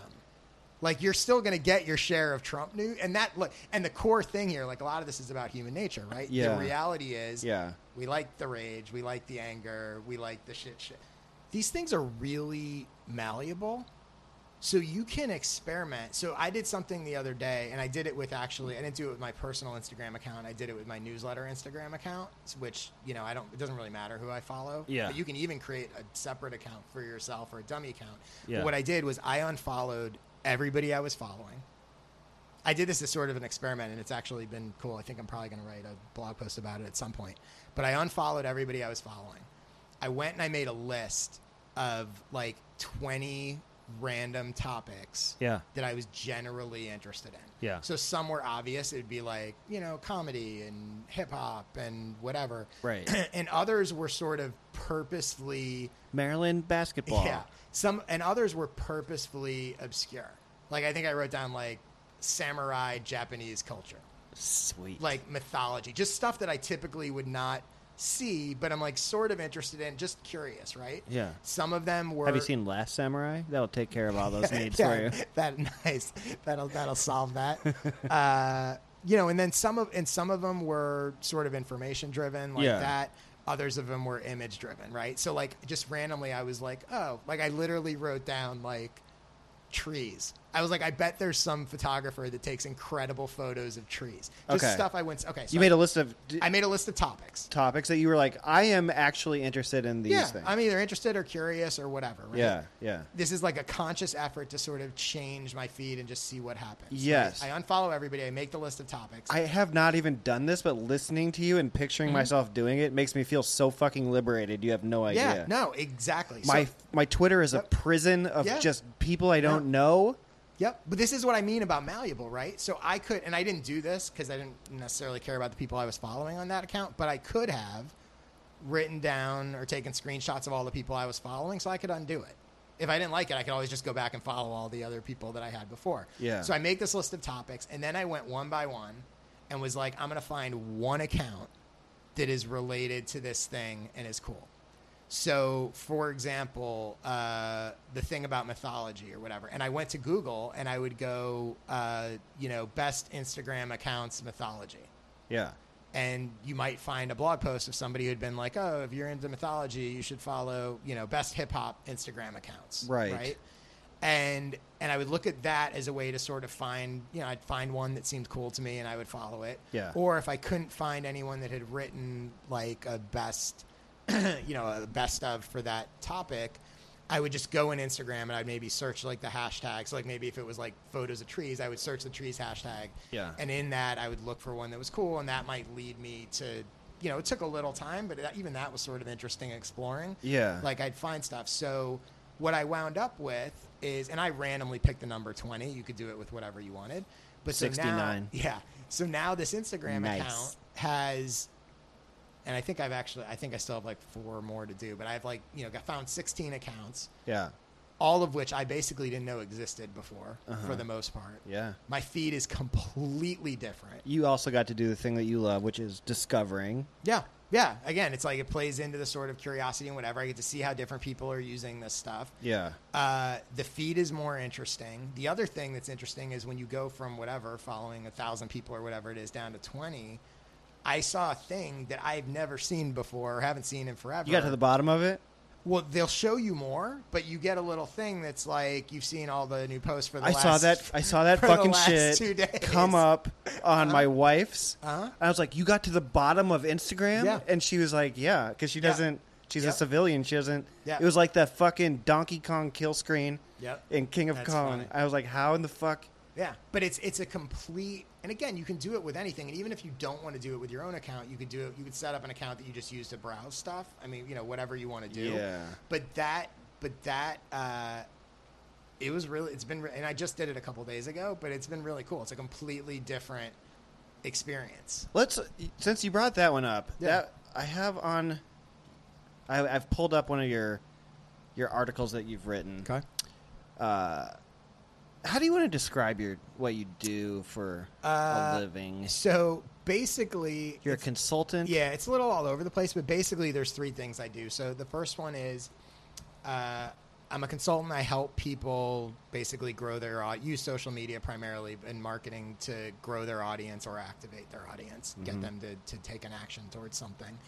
Uh, my clients vary from individuals, uh, you know, comics, artists, filmmakers, to companies. I still work with the Oscars. I, you know, I worked full time. I've been consulting full time for three years.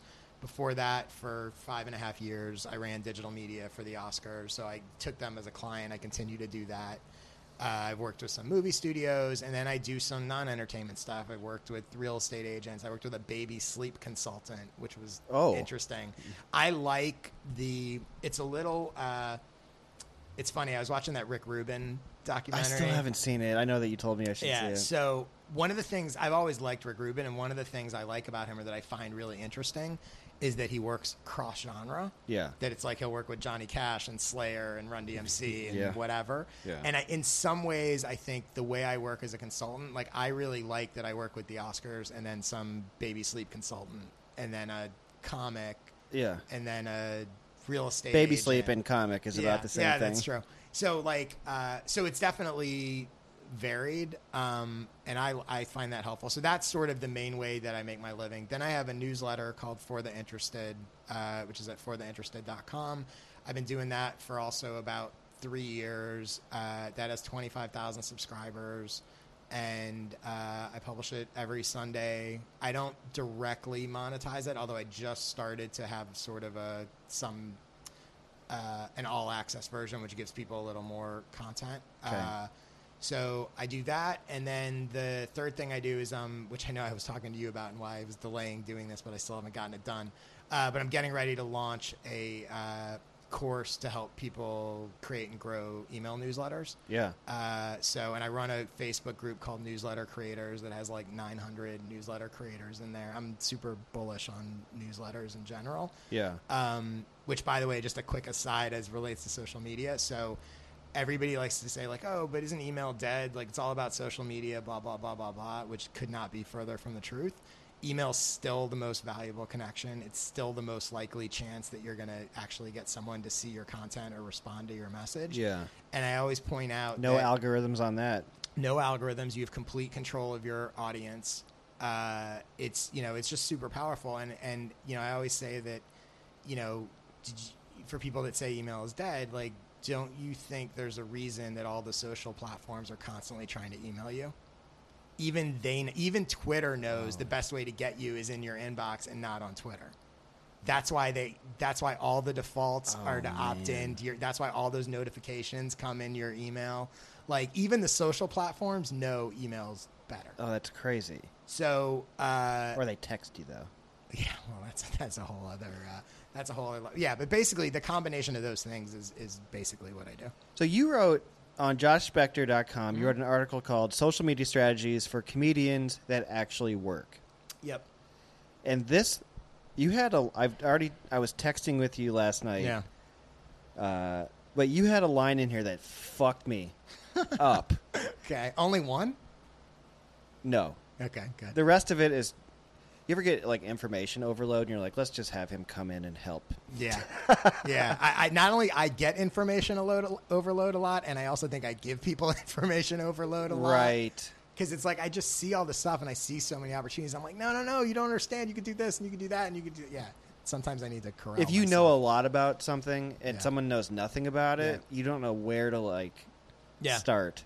Well, and also especially, and you know, this is especially true with com- with a lot of things, but especially with comedy and comedians and artists and stuff, is that, and I think this is where you're about to go in a second, but like, they don't realize, like most comedians professionally have the skill set that they should be able to kill it on these platforms. Right. But they don't because they don't really understand how they work. Yeah. Or they're not really willing to embrace it, or they, which I think is where you're about to go, but like Yeah. they don't quite get it. Yeah. So you you said in here, uh, I, I wrote down the actual quote.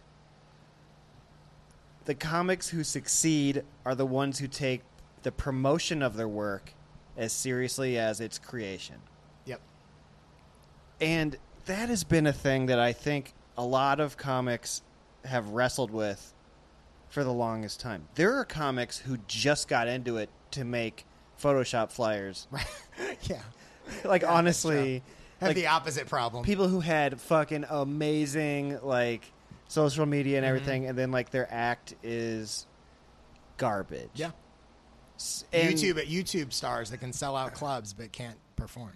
Yeah, Yeah, exactly. And so there was like always like a thing in Chicago where when I was coming up that was like let your act speak for itself. Uh, and if you bragged or if you got like a little bit like people would fucking just go after you. And even like if there was like a newspaper article about you and you didn't Yeah. and like you like puff pieced yourself and made Mhm. yourself look good, you got like ostracized for like a month.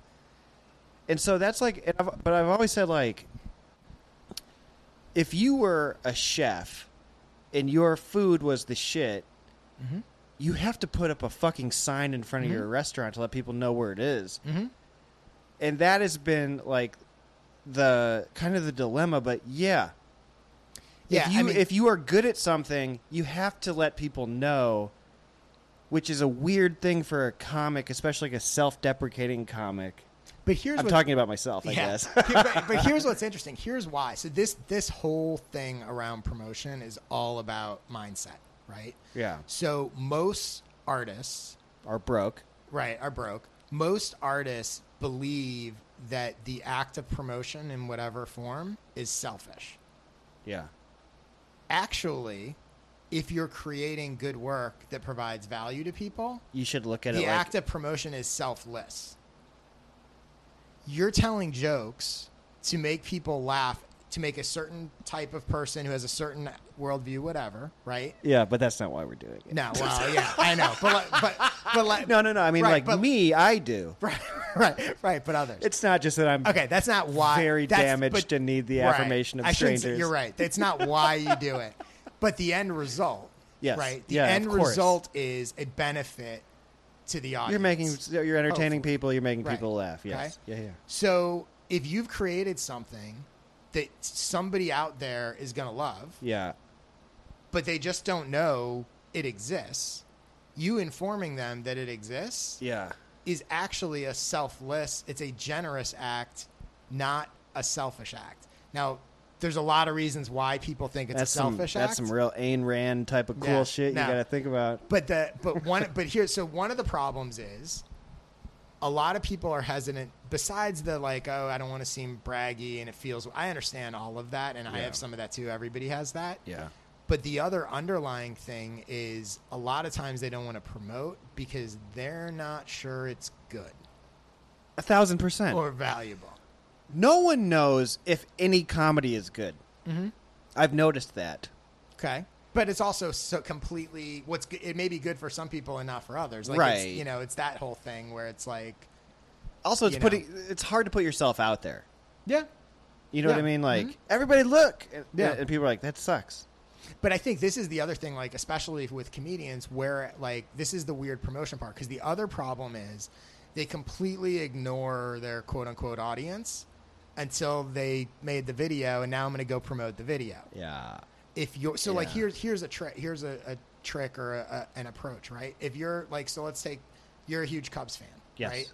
If you go and hang out in Cubs Facebook groups and Cubs whatever, and you're just genuinely a Cubs fan and you're interacting with them as a person, right? Yeah. that your your audience is basically about relationships, right? Right. At scale. Yeah. So they that's so different.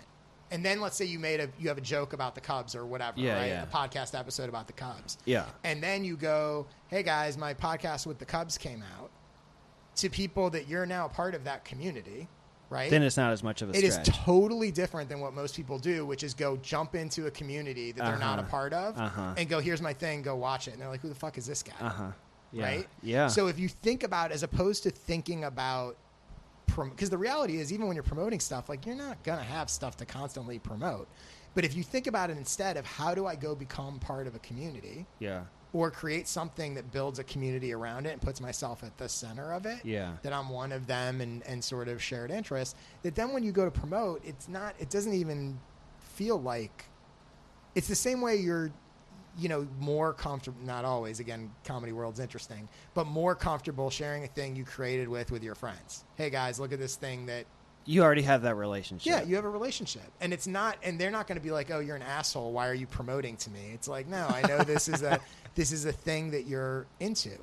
So I think that's a that's another piece of it. Now, the other thing that goes to promotion, especially with comedy, although again, all this is true for music and other stuff too. This goes back to the sort of pre and post social media, internet entertainment industry shift, right? So before the way you quote unquote made it, we talked about like, you know, people are just like, oh, just get good and then it happens, Yeah, right? yeah. Well, before that sort of was more true. Like you got good and you worked your way up the clubs and you got a TV spot Yeah. and somebody gave you a show and there you go, right? Right. But now in a post social media world, the that whole gatekeeper system, that sort of clear path that used to exist doesn't work. And the I mean it can work, but not the way it used to.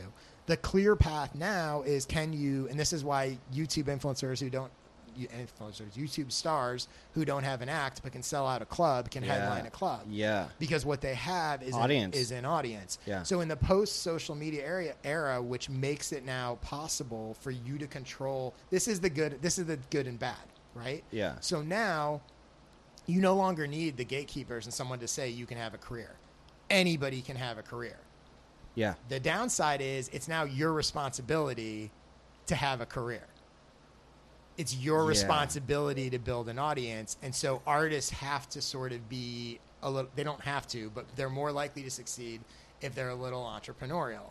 So what you have is you have comics, and there's there's a huge shift. It's also why most older, more established comics hate social media because they go fuck that. Like I I I don't I need to you know do this. Like I came up from the clubs and paid my dues, and they actually look down on people who are sort of doing it the other way. Yeah. And I think comics that are kind of in the middle of stuck in the middle of that transition age wise. Yeah. Right. Like our age Yeah. Yeah. look at it and go they sort of see both sides and they're kind it's kind of weird because you look at like your role models and the people that are older than you Yeah. who are just like fuck get good because that's how it works for them Yeah. right Yeah. and the people below you you're like oh that guy's just worried about you know like i'm not that they should spend more time getting good Yeah. which they should ultimately it's both Yeah. but i think that's that's Younger other- comics are amazing at social media, Mm-hmm. and uh, not as strong, in my opinion, as like comics older than me. Yeah. And that is a lot of that is and they're way more comfortable promoting Yeah.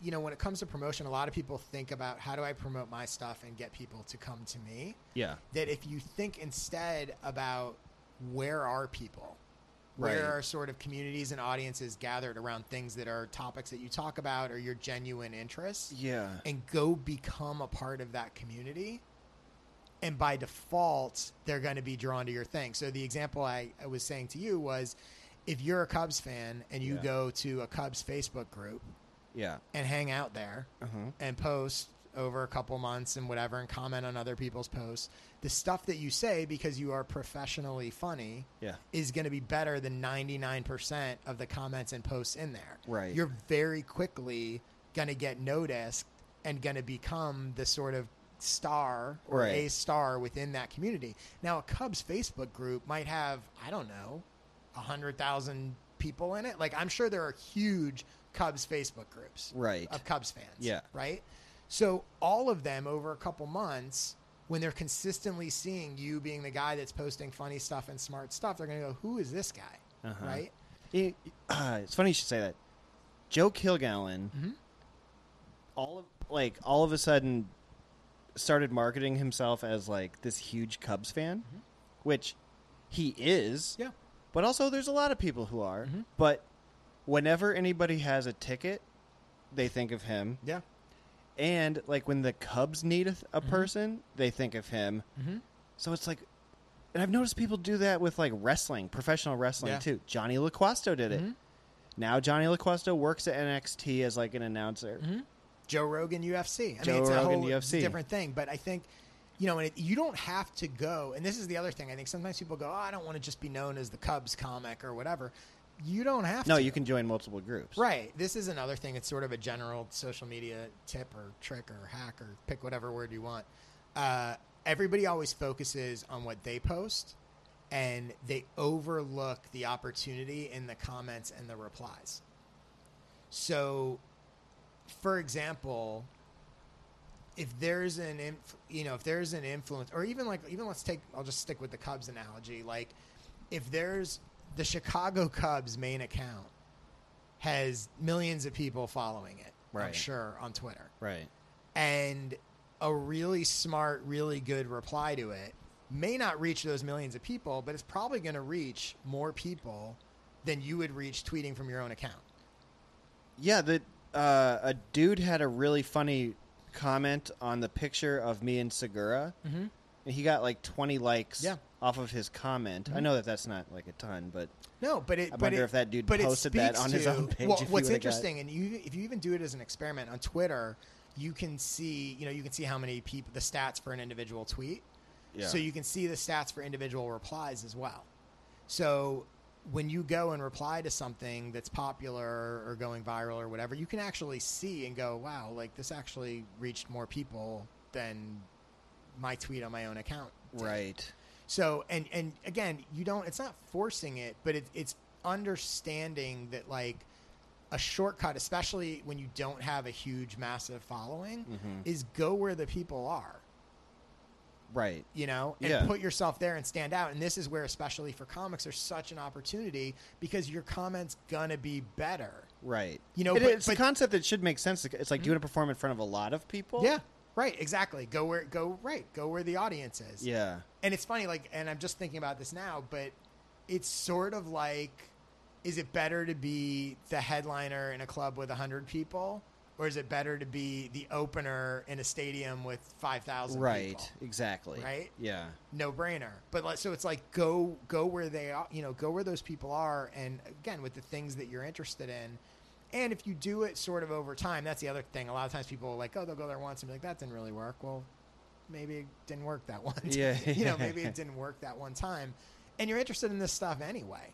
Um, you know, so like let's say like a Cubs game ends on a big home run, and you have a, you know, instinctively you're like, happened yesterday with Kyle Schwarber. there you go. You instinctively you're like, I'm going to tweet this funny line about Mhm. Schwarber, right? Yeah. You might, you can do that, but you could also do that and go leave it as a reply on the Cubs right. account. Right.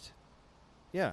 Uh, that makes total sense. Yeah. Here's here are some of the tips that you gave on on this, th- again this the article you can find it on joshspector.com social media strategies for comedians that actually work and i'm assuming that this sort of thing works if you're not a com- comedian Yeah, most of the stuff is pretty universal. if you make a little scrappy book Yeah, if you're a baby sleep consultant, you're a baby sleep consultant This'll work. and your stupid baby won't go to bed number one use fewer social media platforms Yep. be a specialist. Like be a specialist. Every so everybody thinks they have to be everywhere. yeah.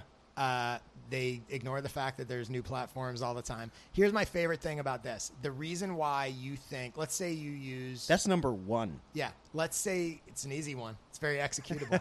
Let's- you know, uh, easier way into it. But let's say that you, uh, let's say you use Facebook and Instagram, Yeah. and you're like, oh, I got to be on Twitter. Uh-huh. My response to that is because you don't think there's enough people on Facebook and Instagram for you to build a career on. Like the reason you think you need to be everywhere is because you think you need more people. Right. You could be on one platform and you'll have more than enough people Yeah. to have the biggest career on the planet. And what happens when you use l- fewer of them? Number one, most people don't love every platform. Right. So they're do, spending time doing a thing that they don't really like to begin with. Yeah.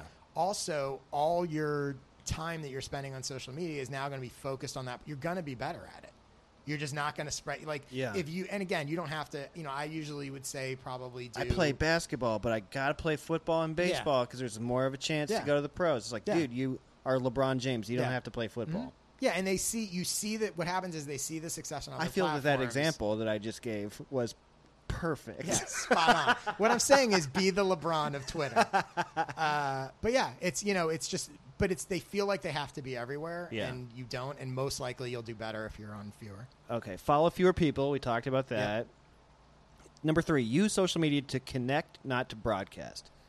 We were kind of touching on Mhm. this. So, what? Like, I don't know if we need to go back into it, but instead of going, "Hey, everybody," Yeah. Well, here's that's and that's the Cubs group thing that we were just Yep, talking and about. here's what I'll say: social media is a shitty broadcast prop, uh, shitty broadcast platform, because what people don't realize is when you post, maybe 10% of your followers see it if you're lucky, That's without so ads behind it. So, what social media is great at is the ability to have a one-to-one connection with somebody, and especially in the case of Twitter, where most things are public. Everybody. I'll give a quick example. Yeah, everyone that you want to be Yep. aware of you. I was talking probably there. Yeah, I was talking to somebody the other day, and we were talking about, you know, I was saying like, you know, who are the people that you wish sort of knew you existed? He was a TV writer. Yeah. And he was like, oh, I'd love like Ryan, Mur- like showrunners. Right, and I was right. like, perfect. Give me an example. He's like Ryan Murphy. Mhm. Like, perfect. Let's go look at Ryan Murphy's account. Yeah. Ryan Murphy has 40,000 followers or whatever. He tweets pretty regularly. And I looked at his tweets, and most of his tweets get, I don't know, five or 10 likes, a handful of replies. And I was like, now here's what here's what's really interesting. If you email Ryan Murphy, good luck getting it read. Yeah. You try to get Ryan Murphy on the phone, good luck, probably not going to happen. If you reply to Ryan Murphy's tweet Yeah. with something smart or not pestering him, but smart, a genuine engagement, Yeah. Maybe not, but most likely, because most people don't bother to turn notifications off on their phone, which they should, which is a whole other thing. Ryan Murphy's phone is liable to ding with a notification that says you replied with this thing. Yeah. And because everybody, even Ryan Murphy, is tweeting, goes back to what we said in the very beginning. Everybody wants those likes Yeah. and, and whatever. He's going to go, oh, somebody liked and replied to my thing. It doesn't Yeah. mean it's going to change your career, but he's going to notice it. He's going to associate you with that ding, that good feeling of he- you- endorphins. You, know, he he's gonna. You, you know, you can build, and I've done this with lots of people that I don't even know. You can build relationships, not just with big people, but like you can build relationships by interacting with people. Yeah. And to me, that is the actual highest value of social media. Right. Is that one to one opportunity that Right. it creates? It's a shortcut that you otherwise would never be able to do. But most people don't think that way. Yeah. They're thinking about they think about the media part, not the social part. So because there's been there's been broadcast, plenty of articles about Yeah. Dane Cook. Mhm. There's been plenty of attention Yep. given to Rob Delaney. Yep. Or another person who's like gotten big mostly off of like Twitter. Uh, there's Instagram models Mhm. Or whatever. People got big on Instagram, but someone who there's no article about the dude who networked uh, like on Facebook comments. Do you know what I mean? Yeah. Which makes But it wh- happens. But it happens. Yeah. Okay. Did I say choose a specific target audience? This one is hard. Yeah, this is not easy. This is deceptively hard This because is- it always yeah. sounds simple and then you it's very hard. Because like, who is listening to this right now? Mhm. Like, you can picture yourself. You can be like, "Well, Mike, it's I'm a, I'm Right. a 32 year old white boy, Mhm. uh, out of shape, right. garbage person, and I'm listening to this in my Toyota Corolla. I hope I Mm-hmm. nailed somebody. And my name is Scott. Nice. I hope hey, I. Hey, Scott, shout out. and I'm in. By the way, I only do podcasts that Scott listens to. Yeah, Scott fucking rules. Nice. Uh, and if, all the Scots rule. Uh, yeah, I don't know, like, But I think part. So number one, this is definitely hard because people Uh, want to be like, I'm for everybody. Yeah, which is yeah, exactly. Which is it's like, a are you? mistake? Yeah. right. Uh, I always use. I think this might even be in there, but I always use this dartboard analogy where it's like basically the reason why they want to say I'm, I'm, I'm for everybody is because they don't want to exclude people that they know will like them. Yeah. And when I say target audience, what I really mean is ideal audience. So, like for comics, a lot of times I say if you were going to put on a show and I could guarantee you 500 people will be there who have never seen you before, Yeah. and they can't be famous or anybody that you know, who do you want? Right. You're going to tell me the people that are most likely to enjoy what you do. Right. Right. Yeah. So you're going to say, I want people that like, and it, some of it could be demographic, it could be psychographic. You're like, I want people that are interested in X, Y, and Z. Is that what psychographic means? Yeah, it's basically what they what they want versus who they Usually, are. when people say things, I just like, mm-hmm, and I pretend I know it. But that one, I was just like, you Yeah. definitely don't know what yeah, that is. that's it's ba- yeah, it's basically like demographic is like male, female, Yeah, age, yeah. that kind of stuff. Yeah. Psychographic is like what they want, what they're interested in. Okay. that kind of thing. So the type of person listening to this show right now is either somebody who subscribes to it anyway because the show's Mhm. fucking rad, or they saw the topic and they were like, Mhm. "I'm gonna get that shit in my life and learn But, some things." but see, here's the thing. So when you, and this makes it even harder because you're you're reverse engineering it. Yeah. So really, what you want to do is you want you go. I want to reach these people. What's the show that I create that's going to appeal to those people, as opposed to going, I create a show now. Who likes it? Yeah. That's that's even harder to do. Yeah. So like what? So really, the the sort of strategic way to approach it would to be again going back to like if you're going to perform a show, who are those 500 people? And you go, Yeah. okay, I these are I think I want these people because they're the most likely to like my comedy, whatever that means, right? Yeah. Yeah. And so now, what is the podcast that's going to appeal to them? If that's the way, you know, again, it doesn't have to just Yeah. be one thing. But well, what I was saying about the dartboard analogy is that, you know, it's not about excluding anyone. You're going to have lots of people who like you who aren't your sort of ideal target audience. Right. That happens all the time. But on a dartboard, you aim for the bullseye, and you still get points when you land outside the bullseye. Right. So that's the way I think about it. So you go, my ideal target audience is this, but it doesn't mean other. I'm turning people away. It doesn't mean other. People. Sometimes, if you want to impress Jodie Foster, you go for Re- Reagan, but like yeah, g- hitting yeah, Jim e- Brady is just as good. Exactly. Exactly. You just want to get in the general vicinity. But if you have that, and the whole the whole point of it is, if you know, if you know in some ways who you want to go after, it it functions as a filter to make all the other decisions you're making easier. Yeah, that's such a weird way to think. Yeah. If you're, it's a foreign way to think. Mhm. Then you flipped it for me too on an. I, I don't think it's in the article, but like I emailed you about it, and you were like, "It's sometimes it's harder to think of who you don't want." or easier to think of who you don't. Yeah. yeah, yeah. No, it is like who, like everything you can think about. Like, Like, if you were like, who is this for and who is this not for? right? If you were just like, "Dude, your podcast um, is huge in nursing homes," Right. Right.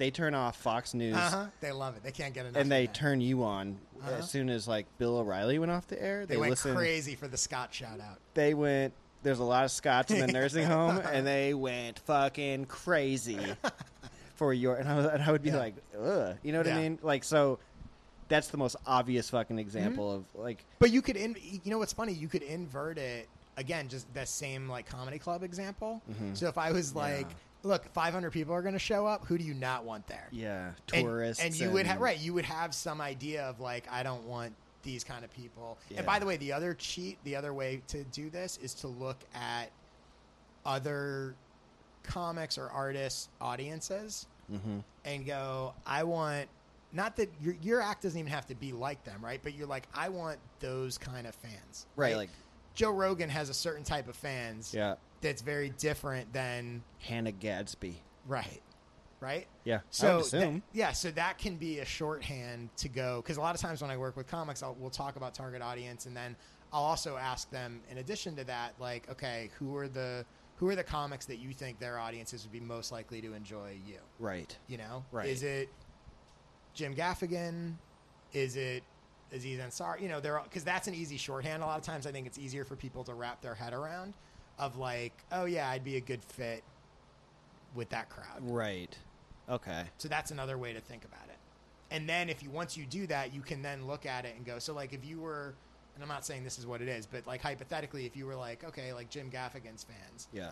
then it's much easier to go. Well, what do I think Jim Gaffigan's fans are? You know what I mean? Like they're probably they're probably not young and dating. They're married and have kids, and they're this and that, and the you know what I mean? Not like not too edgy. yeah, like it becomes easier for you to sort of Real edge lord. Jim Right. Gaffigan. And by the way, it's funny like you mentioned uh, Kilgallon and the Cubs, Mhm. right? Like Mhm. you could see how like had you you know that's a version of oh yeah those kind of stuff. Yeah.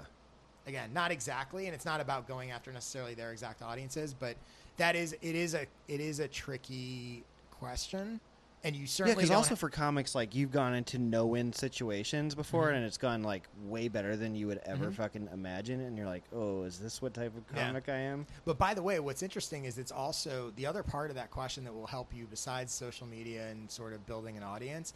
It actually is also a way of positioning you in terms of industry and opportunities. Yes. It al- it gives you a way to talk about Yeah. forget your act for a second. It gives you a way to talk about like who you're for. Right. You know, like what and, and, and that in and of itself can make you a little more unique. Right. Yeah. So for example, if you let's say you're pitching a show, not stand up, but you're pitching like a sitcom or something, Mhm. and you're going in and you're pitching the sitcom, but maybe part of your pitch is talking about, you know, this is who I resonate with. I'm Roseanne Barr in Right. 1986. Right. I'm huge. I'm speaking to these people. Housewives in And the this- Midwest. So now what you've done, what's really interesting is you've now given a framework to the person you're pitching to look at your show through that framework. Because if you don't do that, they're looking at the show and what you think may be a new version of Roseanne or Mhm. speaking to that audience, Mhm. they might if you don't frame it, they don't they go their own way.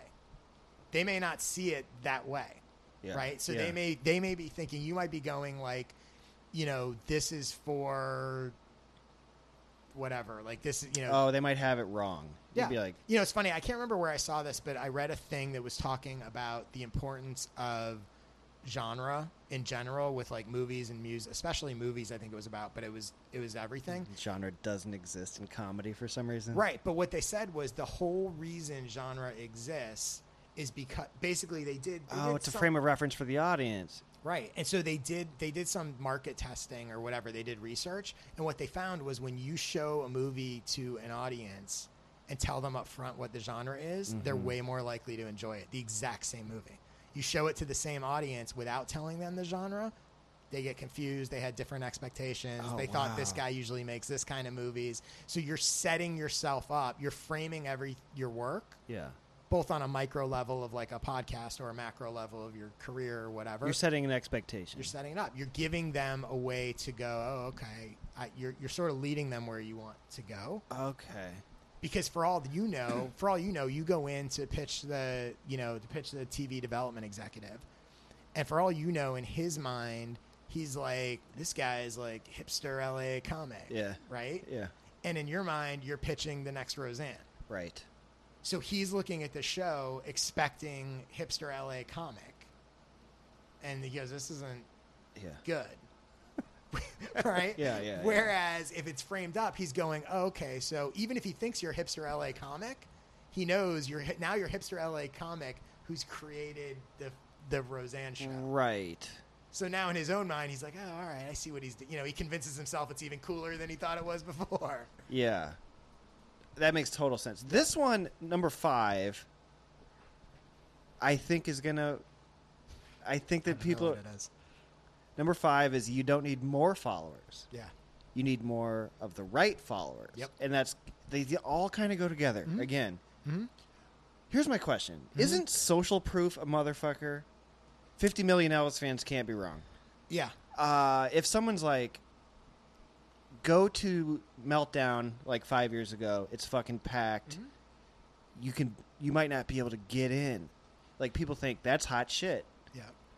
If you go to a restaurant, let's say, and no one's in it, your Mhm. food's gonna not taste as good Mhm. because you're gonna be like, "What the fuck? Like, is this is this shitty?" Mhm. No matter what, if if Mhm. no one else is into your thing, do you know what I mean? So, Mhm.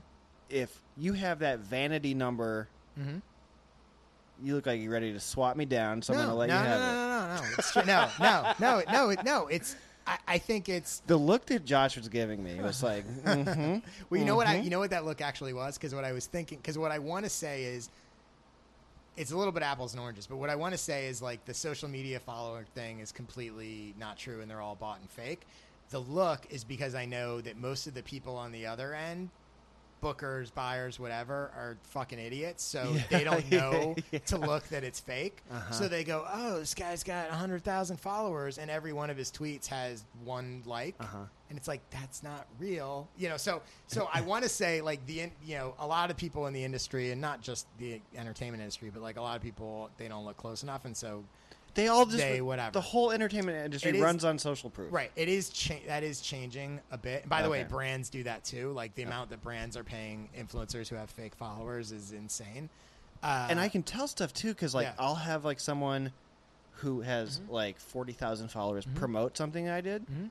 and you see like no actual organic reaction to it, Yep. whereas like the same post from somebody who has like a real legit Yeah. forty Mhm. is like completely like engagement and like yeah, you can tell. Yeah, you can tell. I mean, there's a big difference, but I think the so yeah, social proof is what it is. Uh, but the point of that is, do you know? Uh, have you ever heard of the thousand true fans Yes. theory? Okay. Yeah. So that's certainly If you can get it, your true fan is somebody who will spend money on like- anything that you're doing. Yeah. Yeah, they really, and I think like the his model of it was, or just the example. Kevin Kelly's the guy who wrote this blog yeah, post you can, a few years ago. Kevin Kelly, a thousand, Thousand true fans, It's a yeah. pretty Yeah. short thing. Uh, Tim Ferriss talks about it yeah, all the time. it gets talked about a lot. Yeah. Uh, but basically, he's like, look, if you get a thousand people to one way or another spend a hundred dollars a year with you, That's a hundred thousand dollars. You're doing pretty well. Right. Like, that's in you- most cities. That's to- a that's a great living. Right. In get- LA, that's a decent living. Right, especially to do your art full time Yeah. and you know whatever. Yeah, yeah, so, yeah. Um, but I think. you What am I know- talking about? I would fucking love to make that a year. Right, exactly. So what I what I but what I You can go to my Patreon. yeah there you go. This is a good time for a plug. Uh, Yeah, that was Josh Spector. I put the second half on my Patreon in the one dollar tier. If you want to finish that one, that's where that one lives. Again, his newsletter is fortheinterested.com. If you want a larger social media following, he'll give you some great ideas. That is the show. Thank you for listening. R.I.P. Michael Clarke Duncan. Love you.